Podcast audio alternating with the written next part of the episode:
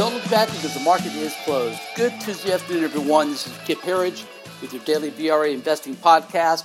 We tell you in just a few minutes what happened in the markets today. More importantly, we tell you what's going to happen going forward using the VRA investing system as our guide. Another solid day today. The market really overcame some decent losses this morning. Dropped down about 100 points in the Dow Jones before recovering uh, 170 points the other direction, closing up 74 points in the day at 26,909, puts us right at 500 points from an all-time high. We believe we're going to get there very soon, likely uh, by the end of next week, is uh, based on our work. Uh, same thing with the S&P 500, now 50 points from an all-time high, closing up today uh, fractionally, just up uh, one point at 29.79. But again, a big reversal, down as much as eight tenths of one percent earlier in the day.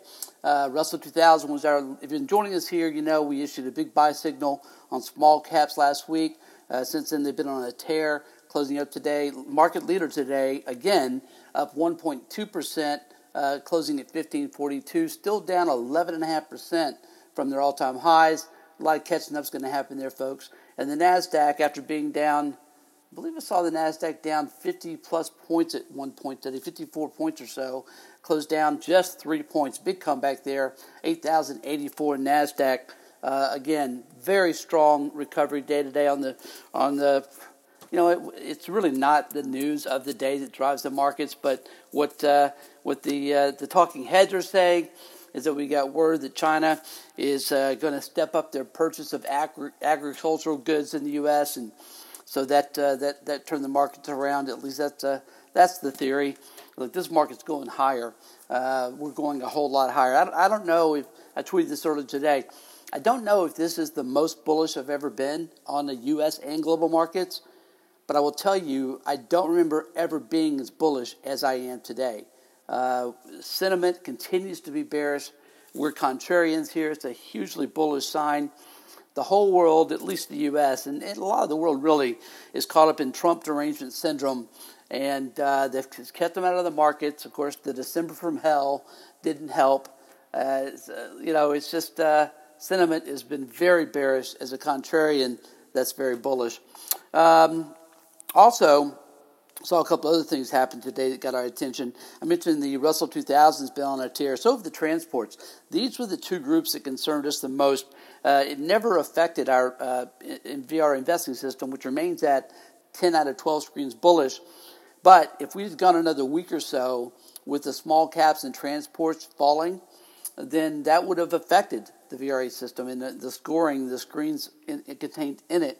Uh, just the opposite is happening. As we expected, again, Russell 2000 led the way today, as did the transports. Trainings were up 1.5% today, also been on a tear.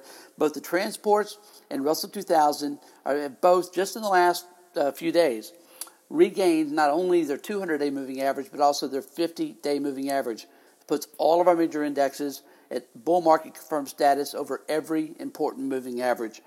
Uh, also, today, uh, again, we hear almost nobody talking about this. It's a huge miss. That's why you join us here, folks. We're going to tell you what actually matters. Housing. Uh, got another 52 week high today in the XHB, another very important housing indicator. This is the home construction index.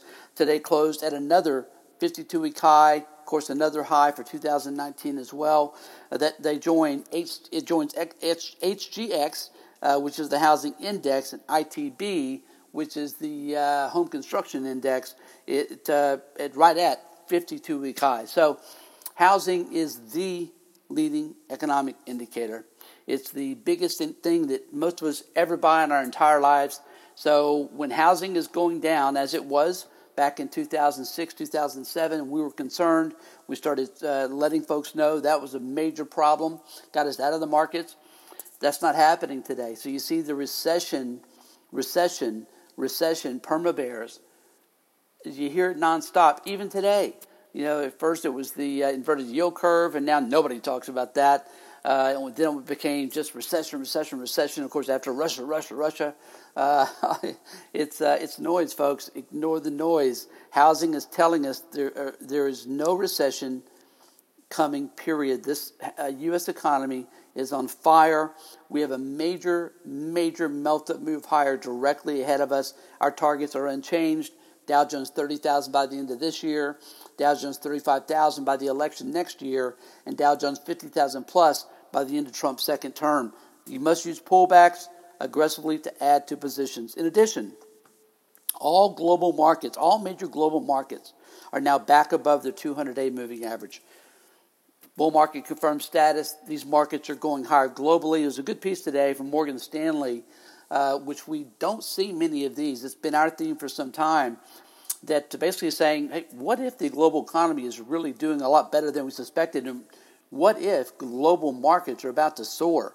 Because no one is expecting it. Well, we've been, that's, we believe the tide's turning with sentiment there as well once we get to all time highs and break 30,000 on the Dow, there'll be a whole lot more people saying what we're saying here. Uh, but uh, right now, it's just time to back up the truck and and uh, and load the boat. Um, mix my metaphors there. The internals today, uh, interesting here as well. Again, positive.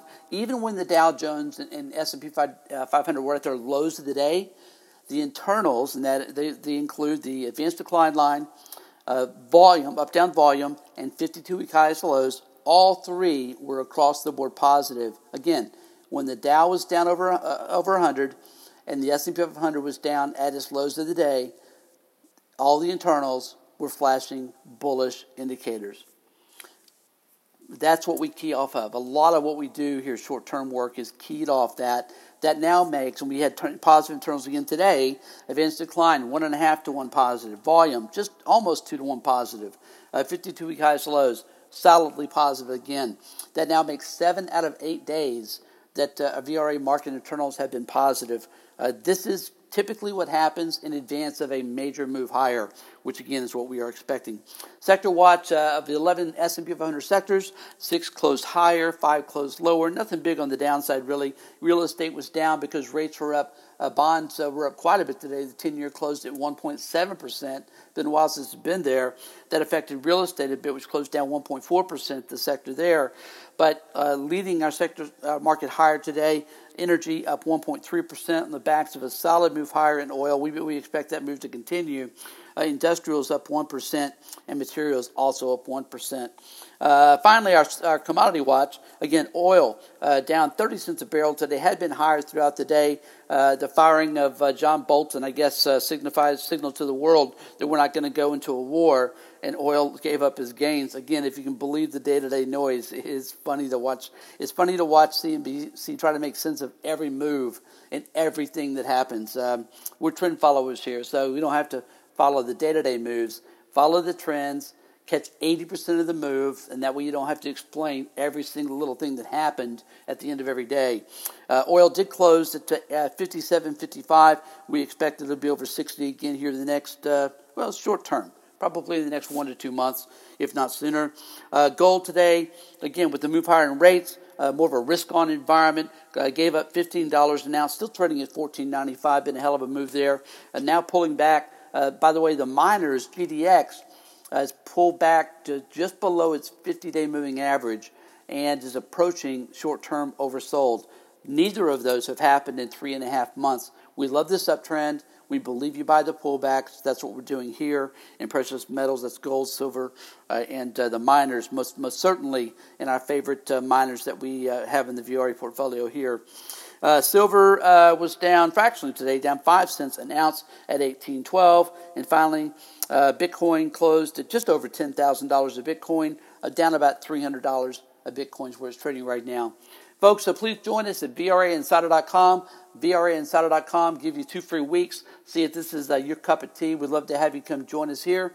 Again, my name is Kip Herriage. We always appreciate you being here. We appreciate your feedback. Pass it on to a friend. If we're helping you make money, pay it forward. Tell your friends about it. We do this short podcast every day at the close and uh, have been just over a year now. It's been a lot of fun. Picked up uh, a lot of followers, and uh, again, got got got a, a, whole lot of great feedback, which we always appreciate. Uh, we will be back here again tomorrow with you after the close. Have a great night, and we'll see you then.